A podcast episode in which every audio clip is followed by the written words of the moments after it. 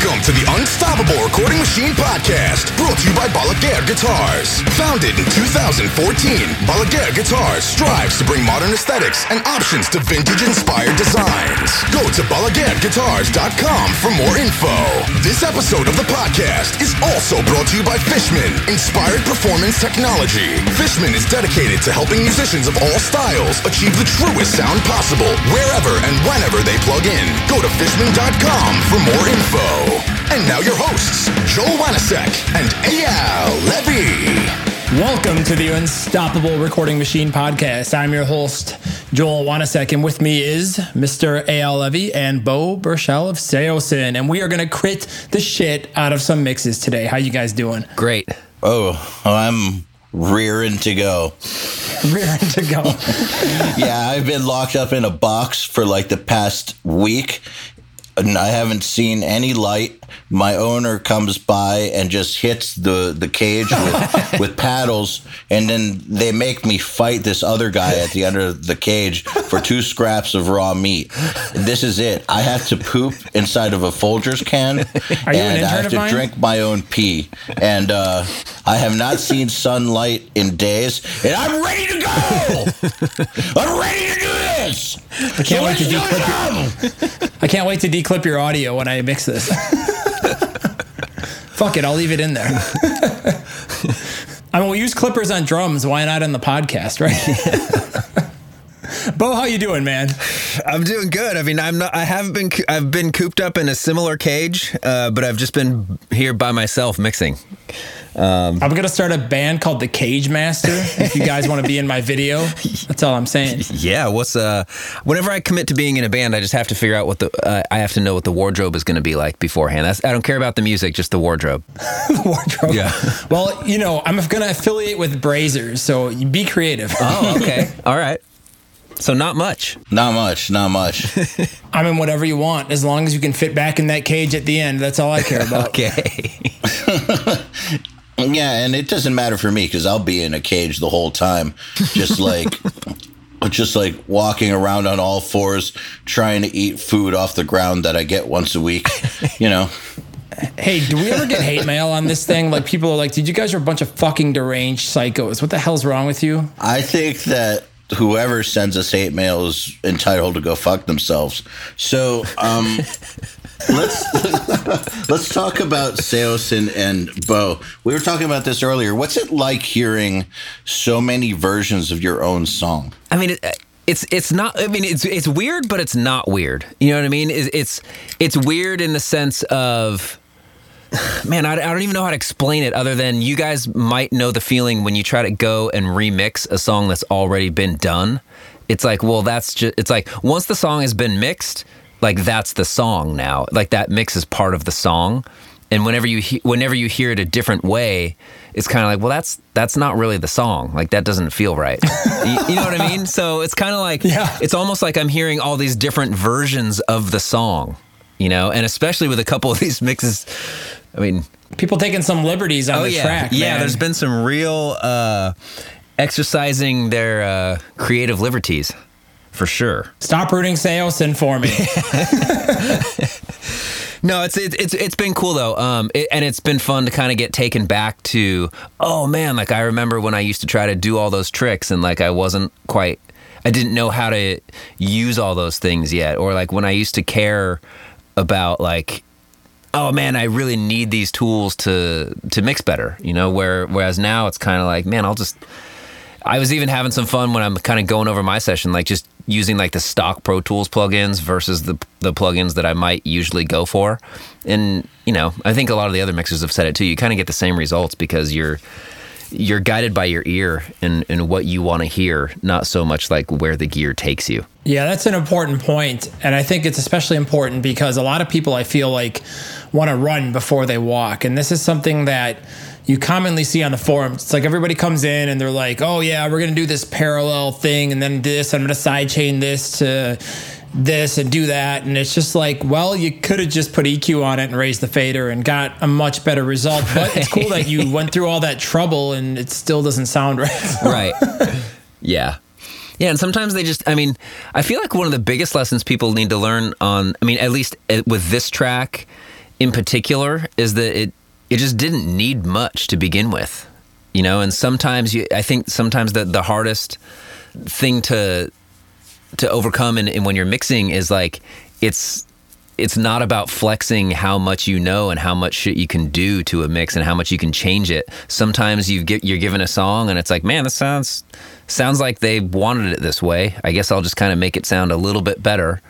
And now I'm done. Like, you don't have to, you know, bring out every tool that you own and like work on it. I think it's also important to note precedent. I mean, for example, you guys have got quite a few records out and some ones that have done exceptionally well. So it's kind of like, you can go and listen to the entire back catalog, and then if you turn in something that's way off base, that's probably usually a pretty good indicator that that's not going to fly. I mean, at some point, I'm assuming you guys sat down and really spent a lot of time working out, like, what is Saosin about? You know, what does it look like? What does it sound like? What guitar tone are we going to use? And, like, you know, you organically built your thing. Mm-hmm. And then if you kind of come in and radically try to transform that randomly on, you know, a couple records down the line, it's going to piss some people off in the fan base and may not jive with some of the people in the band. Right. So you got to be careful to not get overzealous, is my point as a mixer. I mean, which is weird because I was doing a mix rescue today and people were asking me about like putting post production in songs. And I was just like, fucking go for it, because, you know, the worst thing a band can say is no. But I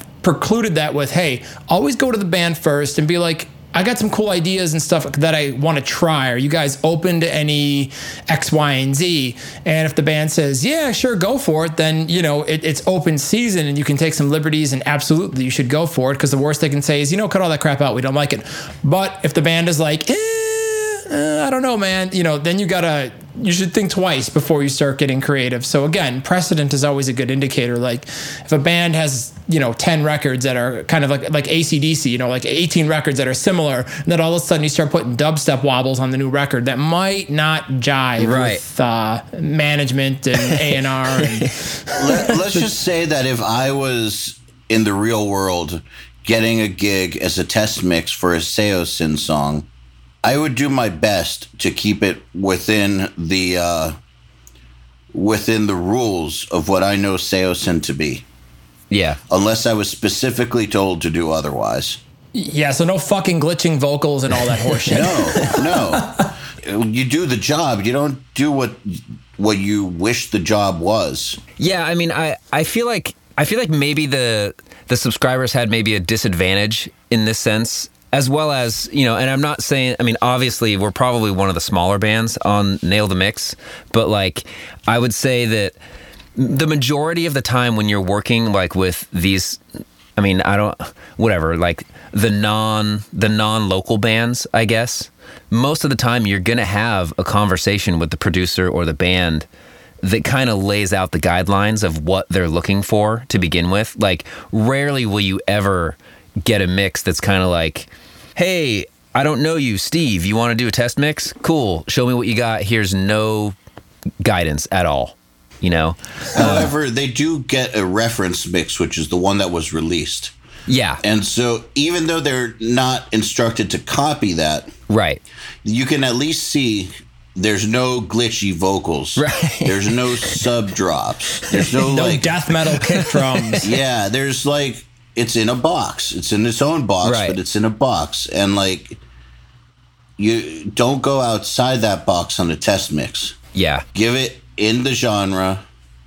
You know, if you're auditioning for the next Big Mac formula, you're auditioning a few different formulas, you're not going to and, you know, the dude has to taste 10 different Big Mac iterations on a line. One of them is not going to suddenly be a grilled chicken sandwich. Dude, I got it. All right, Beau, next time you guys want to do a record, send it to me. I'll put it through the Attila template, and I'll make you sound just like Attila.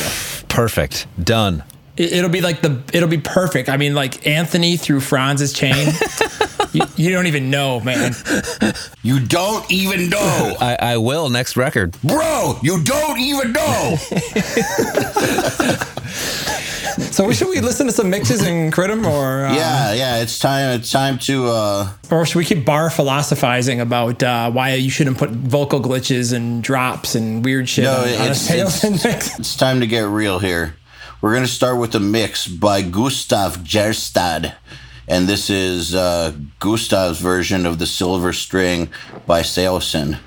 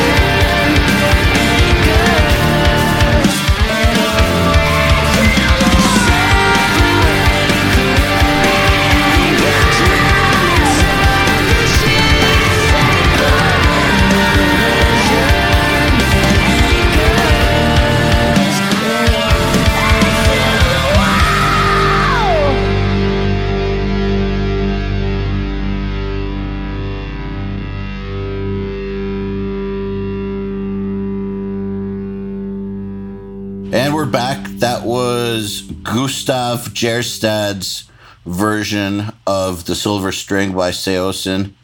And I got to say that, you know, out of a lot of the different mixes I've been hearing lately, this is one of the better ones to my ears. Am I going to be the bad guy again today? Feel free to tell me that I'm fucking wrong. I mean, I could be fucking wrong. I think you did a good job, but I'm gonna come in. I've got four major things here that I think need to be addressed. two of them are kind of the same thing. So first off, I feel like the shells and the cymbals don't really gel on the kit. I feel like it's like drums in space, kind of like it doesn't feel like a drum kit to me, like this kind of samples he's got going on with the kind of the way he's mixed the cymbals. Like there's no glue there. I don't know. It just feels disconnected to me. The second thing I have is the guitars are super muddy and masking in a lot of parts. Third, where's the damn bass? Like it's not there enough. And the mix gets really muddy on super dense parts. So he really needs to work on creating more space in this mix. Those are the four things. And again, like points 2 and 4 are kind of the same thing. The guitars are muddy and masking, but I feel like it really becomes apparent when you start getting a lot of dense elements, and it just gets to be a bit of a mess, and it could be cleaned up better. Gustav, I thought you were great. I thought you were fantastic. I wouldn't change a thing. I'm just kidding. No. You guys are like, what? That was savage. You guys are like, what the hell? No, I mean... matter of fact, you're doing the next record.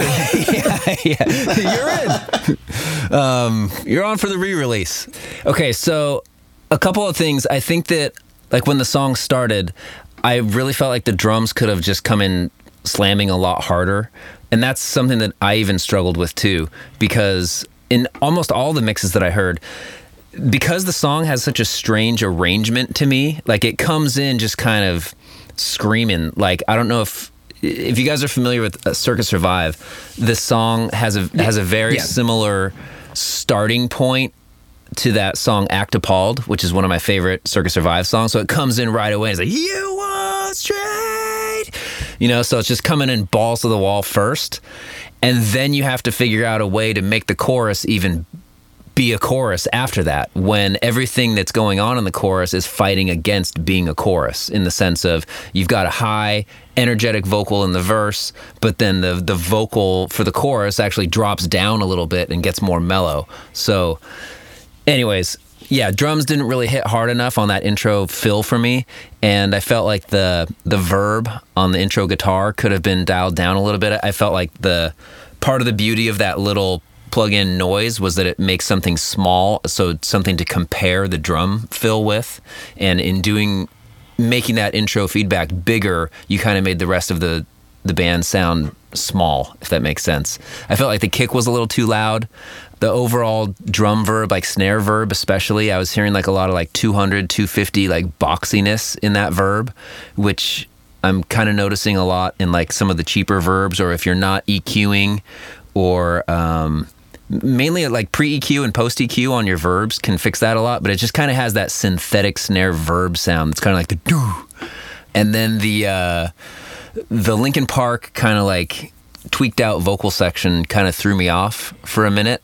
I thought some of the stuff was pretty cool, but like we were kind of just talking about, I think that if you were to just send that to someone right off the bat, you probably would not get the gig, just based on like, you know, like, man, this is not even like, this is just your first mix and you're already trying to change our song. Like we spent or I mean, think about this. Like, let's just say that the bass player, and I mean, there's so much shit that happens behind the scenes, and I always take kind of a more conservative route because of this. You know, like there may have been a huge argument between the band and the producer that they wanted, like the producer wanted a glitch in there, and the band like was anti it for sure. And then you not knowing that, you put this glitch in there, and now all of a sudden the band is up in arms with the producer again. Like, see, even the fucking mixer guy thought it needed a glitch in there. You know, and it's like... the producer calls you and threatens to kill you. Totally, yeah. And now he's all pissed off, you know, and it's like, and now the whole attitude... it's like there's so much shit like that that you just... you never know what's been going on. So I always take the more conservative route, and it's like, if they want some shit in there, like they'll tell me, but for the most part, if I'm being hired to mix, I'm just mixing. And throughout your dialogue, you know, you may be able to call the band or the producer and say like, hey, like I'm feeling like kind of a thing right here. Like, you cool if I try that? Like, you know, like what Joel and A.L. were saying, but I think to just throw it in there right off the bat, it's cool because it showcases your talent, but at the same time, I think that's a real quick way of losing a mix. Yeah, you got to know your client. Yeah, I feel like... and then there was like a... back to the muddy thing on the guitars, it sounded like there was a strange like verb or a slap, like verb on the guitars, maybe causing them to be distant sounding, but I felt like that same kind of thing. Like the guitars were just kind of pushed back, and and muddy sounding, but not like in a EQ way. It was almost like a masked reverb way. Have you mixed this song before, Beau? Because it sounds like you really know what you want. Yeah. I had to mix it. You know, and I think I said this was the first song that I mixed on the record, and you know, the first mix is always the hardest one because it kind of sets. It has to be the mix that. At least for this record, it was kind of a diverse record where there's soft songs and heavy songs, and this song was kind of in the middle of the road, which is why we picked it to mix first. So it kind of had to feel heavy enough where it wouldn't sound so different from the heavy songs and so different from the light songs. So yeah, we spent a ton of time on this one. I think by the time I got it right, it was like mix 4 or 5 or something like that. That's not so bad. I remember the days of mix 37. Yeah. Well, for me, that's pretty bad. I mean, like there's been a few records I've been doing lately. I feel like I'm just in a groove where it's like, okay, here's like, you know, your 5-song EP that we just produced and I mixed. Like, get back to me with mix notes. Cool. Can we make the ending vocal sound like it's in a hallway? Great. Record's done. You know, like... absolutely zero mix recalls. So I don't know, I'm just in a good spot right now. But yeah, all that being said, 4 mixes for me is kind of on the high side. I'm usually able to get it like within the first 2, possibly 3 as far as like done with recalls. You got to do more metalcore bands, man. Oh man, I just did one and it was just like that kind of did you see like that picture of like the meme and it was like whatever and it was like it's like the brain exploding and like by the end it was like mix 527 remixed by an elf mastered by a unicorn take 27 like you know plus 10 dB here with a high hair of this like with the magic potion this and it was like recall 225 like that's like almost what it was. So yeah, all the metal's hard, man. It's like you just get dudes like obsessing over, you know, like, oh man, my one hi-hat closed hit there, I can't quite articulate that enough, and you're just like, I didn't even know you were hitting the hi-hat there, you know, like, okay, you know, they just obsess over a lot of crazy stuff that the average person doesn't pick up on. But at the same time, I think that's what makes the genre cool, you know, and what makes it challenging and fun to work on as well. Definitely. Sorry. That's very well said. By the way, this is also now becoming the Beau Burchell podcast. It's just all me ranting. No, you can rant away. We love it. Okay, all right, cool. What do you think of that house burning down? It was pretty sweet. Well, what's funny is I always just wonder what's going on inside of those houses. You know, like you never know what's going on, and I feel like to get to the bottom of it, you have to watch the whole video. Yeah, well, I feel like that video really it shows you that you shouldn't always believe what you see on the news because you may think that the house is burning down, but it clearly is a facade for something much more nefarious going on. There's, now everybody's going to be like, what the hell is the host thing? There's 2 sides to every story, you know? Like... someone might look at that and say it's a house burning down. The other one might say, like, you know, like when someone says the roof is on fire, you know, it could mean 2 very different things. Now I'm going to get 2,000 emails being like, what's this house thing you guys keep talking about on the pod? Maybe the best video ever. All right, let's move on to the next song. Next mix. Sorry. We could do a different song. Want to create a Nickelback or something? Nah, this is the Silver String by Saosin, but mixed by Simon Persson.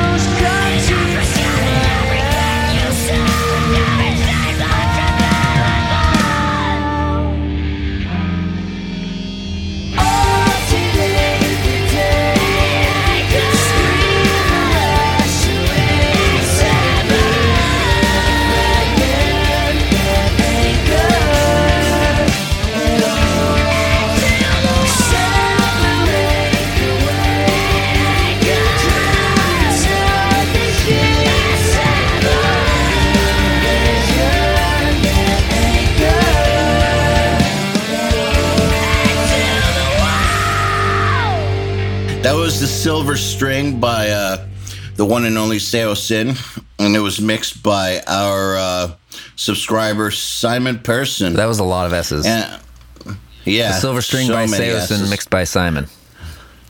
That's right. And dude, don't even tongue twister me like that. I feel like his cymbals are just sandbags. Dude, they're out of control, man. Like, I don't know what to... I feel like they've got sand in them and he's shaking them around.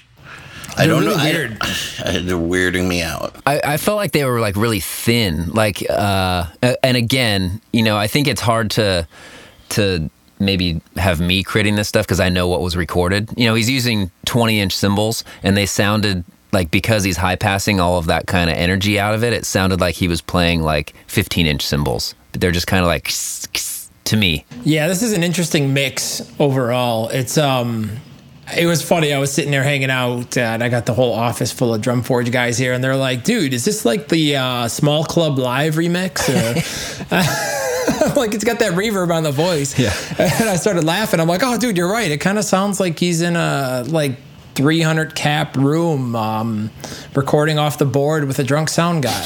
That's the only way I can explain the mix. Right. I mean it's like, where's the bass? Cymbals are like really harsh. I can kind of hear the bass, but it sounds way clangy, like metal, but it also doesn't stick out that much. I can barely make it out at certain points. Mm-hmm. Yeah, I mean, like, the snare is super small. The guitar and bass completely don't gel and fit together. And like I said, the other weird thing with the cymbals is not only do they sound kind of like harsh and weird, they like burst in volume in certain places. Like, all of a sudden it just jumps out of the speakers and it's like, cymbal in your face, bitch. All right, I'm going to go back in the mix now. It's just crazy. I don't know. Yeah, I felt like the guitars were kind of like harsh and hollow sounding a little bit too. I thought, yeah, with the bass DI, it almost sounded like he used the DI and reamped it somehow. But I felt like there was like this kind of like 2K grind that was all I was really hearing out of the bass. Yeah, totally. You know, the reintro into verse 2 sounded really small. Like, when the verse came back in, it was just kind of like really small sounding. The drum compression on the snare, I feel like... okay, so drum compression to me is kind of weird. You know, I feel like there's a way to make a drummer that's not hitting hard or like hitting the center of a drum and using kind of like that, you know, 20, 25, 30 millisecond attack time to give it some extra kind of attack and stick attack to it.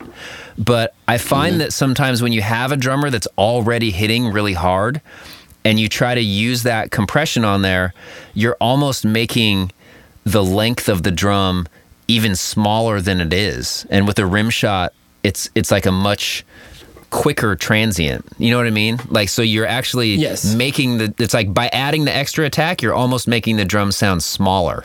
I think a lot of these dudes need to learn how to use the different types of compression on the drums. You know, like, I feel like sometimes on a rim shot, when the dude's hitting really hard, a lot of the times you're better off using a limiter or a clipper rather than trying to like get that extra tick out of the drum, because the tick is just so pronounced anyways that you want to actually get more body and sustain out of it.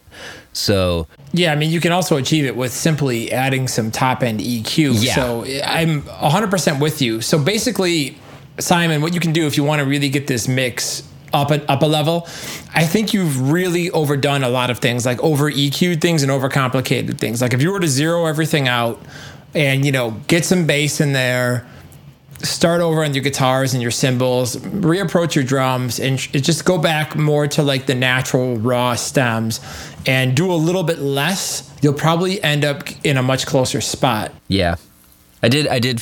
And again, getting... Like, these are the notes that you would get back from a band also. And for me, a big thing is I don't hate snare, like kick and snare samples or drum samples in general. I just hate hearing them. You know, like, to me, the ultimate way of using drum samples is making it to where no one knows that you used them in the first place. So yeah, absolutely. Yeah, you want to be like, that kick sounds awesome. Not like, ooh, that's an interesting sample. I like how they blended it with the mid-room. Oh, yeah. Yeah. So to me, like, the number one giveaway for samples is misfiring snare and kick samples. So at around 58 seconds, you've got a misfiring snare sample in the reintro. Ooh. So, yeah, check that out. But I feel like he did a fine job getting the song kind of like tamed and like under control with the exception of the cymbals, but it's just real stale sounding now. You know, it's like so under control that all the energy is gone. So now I feel like the best way to do it is would be Joel said to just start over, but like, or yeah, just back it up. Yeah. So you got to figure out a way. Do a lot less of everything you did. Yeah. Just keep doing what you're doing, but just less. Yeah. I mean, it's easy to overdo things because I think when you're mixing, especially when you're in that struggling phase of mixing, we'll call it like the first, 5,000 songs you mix. There's that whole period where, you really feel like you have to do a lot to get the sounds that you're hearing the big boys do. And you really need to do all this fancy stuff that you just heard about. Again, going back to what we were talking about earlier. And reality is half the time you get the most massive, ridiculous sounds with the simplest techniques and just doing the right thing in the right place at the right time. And it's easy to overdo things. So you kind of have like this ego thing that tells you like, hey man, this mix is going to be really badass if I've got 8 plugins on every fucking channel and I use 36 bands of EQ and 18 levels of parallel compression on 67 different compressors. You know what I mean? Perfect. Like it feels good mixing like that and mixing complicated and doing all this shit, but you always need to ask yourself one central question. What are the problems in this mix? What's wrong with it? And how the fuck do I solve it? If you can answer that, it's going to get you in a much better place. So don't just do something because you feel like, it makes you feel like a badass mixer. Like, dude, I did this parallel thing and I sidechained this to my dog and the dog's bark. I put a transient designer on, then I reamped it through distortion and I added that under the snare and it sounds great, but it doesn't. But it doesn't. Yeah, I agree. So it's easy to just like, macho mix it, but, he's just got to back off, come back, less EQ, really think about his approach. Go back to the stems in the beginning, open up the multi-tracks and be like, okay, what does this need? Listen to the guitars. What problems are they having? The bass, what problems are they having? How are they going to fit with the guitars? Okay, the drums, what problems? How can I get these drums to sound great? How can I get them to sound like a Saosin record? What's going to be in line?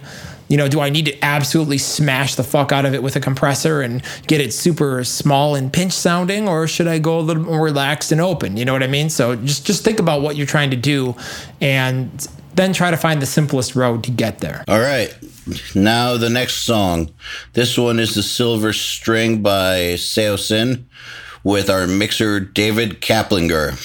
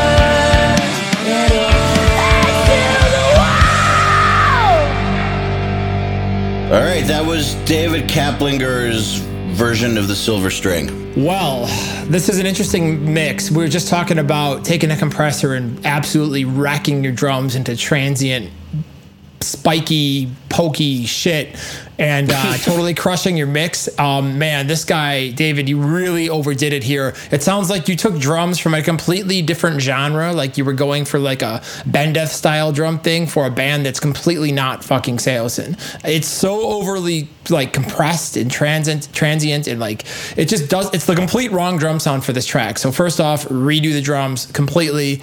I don't think it would work. Like the shells are pumping the entire mix. I can hear the whole thing duck every time it hits like the tom fills. It just, it's like whoosh, sucks it right in. It's you're just, the drums are way too brutal and bombastic for this, my opinion.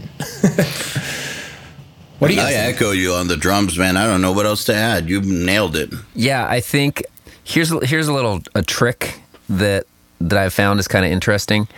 I feel like you got some of the dudes that are working on these mixes, they may not be able to hear that type of like mix bus compression at this point in the game. You know what they need to do then? They need to join URM Enhanced. That's right. Go to http urm.academy/enhanced and sign up for that and take our hearing compression course. Learn how to hear compression. Stop fucking around with knobs. Actually learn to hear what they do, because once you can actually hear what compressors do, your whole mixing world will become like, it's like you're flying on an airplane and it's dark and cloudy, and that moment that you burst out into blue skies and just white clouds below you and it's gorgeous. That's what hearing compression will do for your mixes. If you can't hear what these compressors are doing, you need help, son. And we got just the hell for you. Ale is angry as fuck today, and I actually URM.academy/enhanced/ don't piss Ale off. You know, another thing on this mix, I think the guitars and bass are super muddy. Like the 2K on the guitars is kind of brutal. And again, they're not gelling. And when I talk about gelling, think about, let's go to cooking, right? So you eat something and you're like, that's fucking delicious. You don't taste like, oh, there's a little cumin in there with a little bit of a dash of turmeric, and then there's some thyme, and then I noticed that the sodium in the broth is perfect, and they used the Himalayan salt. You don't taste any of that shit. You're like, this is a good fucking soup. You know what I mean? So it's the same thing with mixing, where you want to listen to the mix and you want it to be like, damn, dude, those guitars, bass, the mix sounds sick. You're not like, oh, man, that guitar tone, I like how we put the 2K slightly above the 1.5 on the, you know what I mean? Like they gotta work together. They gotta lock like a glove. It's an interlocking piece of a puzzle, and they're pissing all over each other. And when you do that, there's not clarity in the mix. It doesn't sound tight, focused, and massive. It sounds muddy and it's fighting. So that's something that I think he could definitely work on, but I have a good compliment for him. And I think he fucking nailed the vocal mix in a lot of places. Like the vocals on this sound pretty fucking good to me, and I was pretty stoked about that. Yeah, I thought, oh, actually, you know what? Let me go back to that mix bus compression thing. A little cheat, like hack that I found that you can kind of hear these types of things like way more clearly. If you follow me on this, first step, put your mix into mono. Next step, flip the phase on your left and right, so it pretty much cancels everything that's out in the middle. And you'll be able to hear your sides pumping a lot more, and you'll be able to hear, like if you do that with this mix, you can hear it really extreme, and you'll just hear everything except for the kick, snare, and vocals pretty much, and it's all just kind of going the whole time. You know, we don't really need to do that, but every once in a while I'll flip that on to make sure I'm not hitting things too hard, because I don't want to hear that at all, you know, because chances are it might get brought out even more in mastering or whatever, you know, but I don't want to hear any of that stuff unless it's being used creatively. Yeah, pumping is bad. Movement is good. And it's good to use movement as a creative tool. Again, if you've heard the hearing compression fast track, then you know what I'm talking about. But on a mix bus, it can be really, really dangerous. And you also got to pay attention to bottom end on compressors, because compressors react to low end. So a lot of that pumping on the tom, you know, on the tom fills and things like that, it's coming from the bottom end of the toms, is too ferocious for the compressor, and you're just digging in too much. So every time it hits it, it just takes the compressor and slams the needle back, and it just chokes the whole mix. So every time that tom comes in or the kick, it just literally takes the whole mix and just makes it smaller. So you get this cool big sounding kick, and then it's just like, eh, fuck everything else. Oh, back up. All right. Oh, here comes the next drum hit. Boom, back down. So it's just beating the shit out of the mix over and over and over. The mix is like, dude, I just want to be heard. I just want to party, bro. Right. Yeah, see, come on. Yeah, I felt there was an like a little too much 150, 200 in the bass a little bit, kind of just getting a little muddy in that range. Again, at 237, there was a misfired snare sample, and same thing, just giving it away that you're replacing them. What did you guys think of the vocals? I thought it was good. I thought it was a tad dark overall, though, but in relation to all the other mixes that were like insanely bright, you're right, this one was like by far the best. Yeah, there was smooth. I didn't hear anything that like really irritated me. Yeah. Like depending on the high vocal, like the, you know, Anthony goes up high and he's down low, and like I'm not like, oh, that frequency is blasting there, you know, that needs to be EQ'd out and automated. It's kind of just like, yeah, man, I'm listening to the song and I'm like, I'm getting into it. So yeah, it felt good. He did a really good job, I think, mixing his vocals overall. I thought the vocal swell coming out of the bridge was really cool, and yeah, need to remix the record and re-release it. Yeah. But again, you know, like at this type of band, or whenever there's kind of like a, I mean, I guess it's hard because it's mainly, I think that it mainly has to do with like when you're dealing with local bands or smaller bands, they may not have thought their whole production through. You know, and you're getting bands where it's like, hey, we want you to mix our record. Like, we think our guitar tone sucks, and we had to track our drums in the closet, and we're not really sure if we're singing the right vocal melodies. So anything you can do to improve the song, we would appreciate. That, I think that's totally, you know what I mean? But it's totally different. Yeah. But that's a great example. But I mean, that's the type of stuff that, you know, I mean, like we all started out with those projects, you know, and if you throw a reverse like vocal swell thing on a bridge, like that's the type of thing that'll dazzle a band into thinking that you're a fucking wizard, you know. And it's like, oh my god, this song is so sick because it has the fucking reverse vocal swell thing.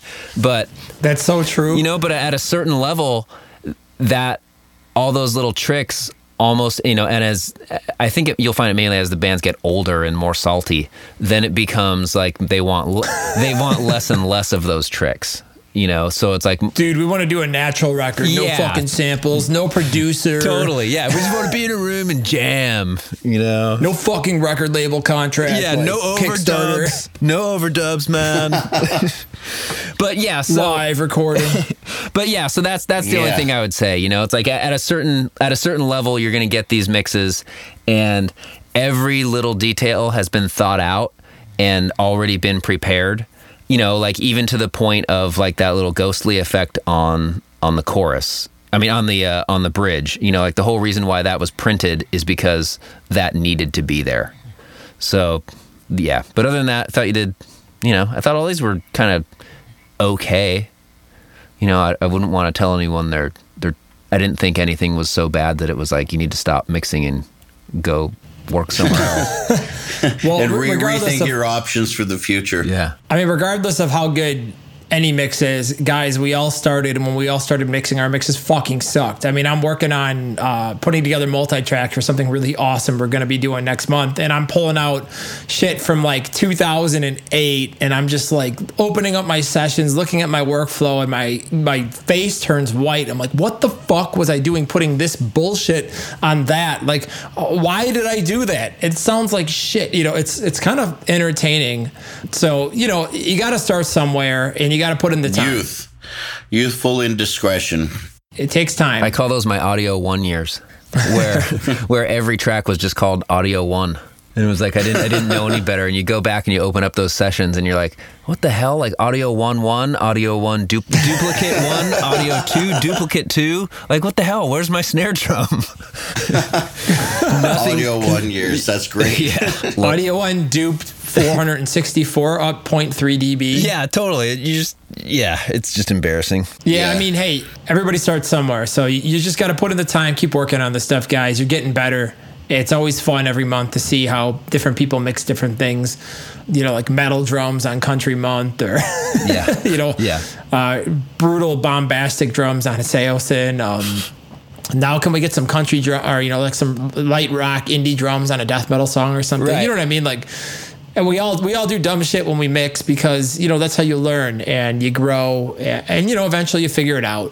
And it gets easier. Well, I think the biggest trap that a lot of these guys are falling into is wanting to go too fast too soon, you know? Yeah. And like they haven't quite mastered like the baby steps yet. I mean, like what's funny, I'm seeing this exact thing with my kid right now. I have an 8 month old boy and he's like trying to walk and he just keeps falling. You know what I mean? And it's like, dude, you can barely crawl. Like and he just gets so mad because he's like, and they smash into the wall and they're like, what the hell? Why is that wall in my way? He's like, I want to get up and fucking run around this house right now, like with my sister, but you know, I can't even fucking crawl. And you're like, dude, you got to get the basics before you start sprinting. You know, like, did you call your son dude? Yeah. Yeah, bro. Hey, bro, you need to walk, bro. Hey, bro. You know, but like, it's the same thing with mixing. You know, you kind of got to get like the fundamental elements, and it sucks because no matter what, as soon as you open up any session, you want to compare it to like the big $1 million mix, and you're like, why the fuck is mine not as good as theirs? You know, and then you read the interviews, and it's like, oh, I'm just doing the simple stuff, or here's all the tricks I'm doing. So you try those tricks, and they don't work, but you know, it takes years to get to that point where you can actually sit back. I mean, you know, to give you an example of how, so when I mixed Translating the Name, I referenced Blindside Silence for that record. And when we left the mix, like, again, this just goes to show like how your ears develop over time. And at a certain point, your ears just aren't developed in the beginning. Like me and the rest of the guys, we were like, dude, this thing sounds exactly the same, if not better, than Blindside Silence. Like, I can't even tell a difference, you know? And now you listen to it now and you're like, that could not be farther from the truth. They sound so drastically different, you know? But it's like... You know, it's amazing you say that, because we were kind of talking about that the other day. I was remembering maybe like, let's just say 5 to 8 years ago, sitting there like... You know, you throw up like Nickelback and the band's like, oh, I'll get it like this. And you're like, dude, my drums sound like, you know, they sound just like that. They're like that big and my guitars. And you're like, yeah, dude, this is pretty close. And you're A-Bing it. And then you look back and you're like, no, not even fucking close. Yeah. It happens to all of us. But yeah, you just want to get it there and you want to feel like you're doing $1 million mix, but it's not going to happen for a long time. Even when you get good, it's fucking hard. Oh, yeah. The Unstoppable Recording Machine Podcast is brought to you by Balaguer Guitars. Founded in 2014, Balaguer Guitars strives to bring modern aesthetics and options to vintage-inspired designs. Go to BalaguerGuitars.com for more info. This episode of the podcast is also brought to you by Fishman, Inspired Performance Technology. Fishman is dedicated to helping musicians of all styles achieve the truest sound possible wherever and whenever they plug in. Go to Fishman.com for more info. To ask us questions, make suggestions, and interact, visit NailTheMix.com/podcast and subscribe today.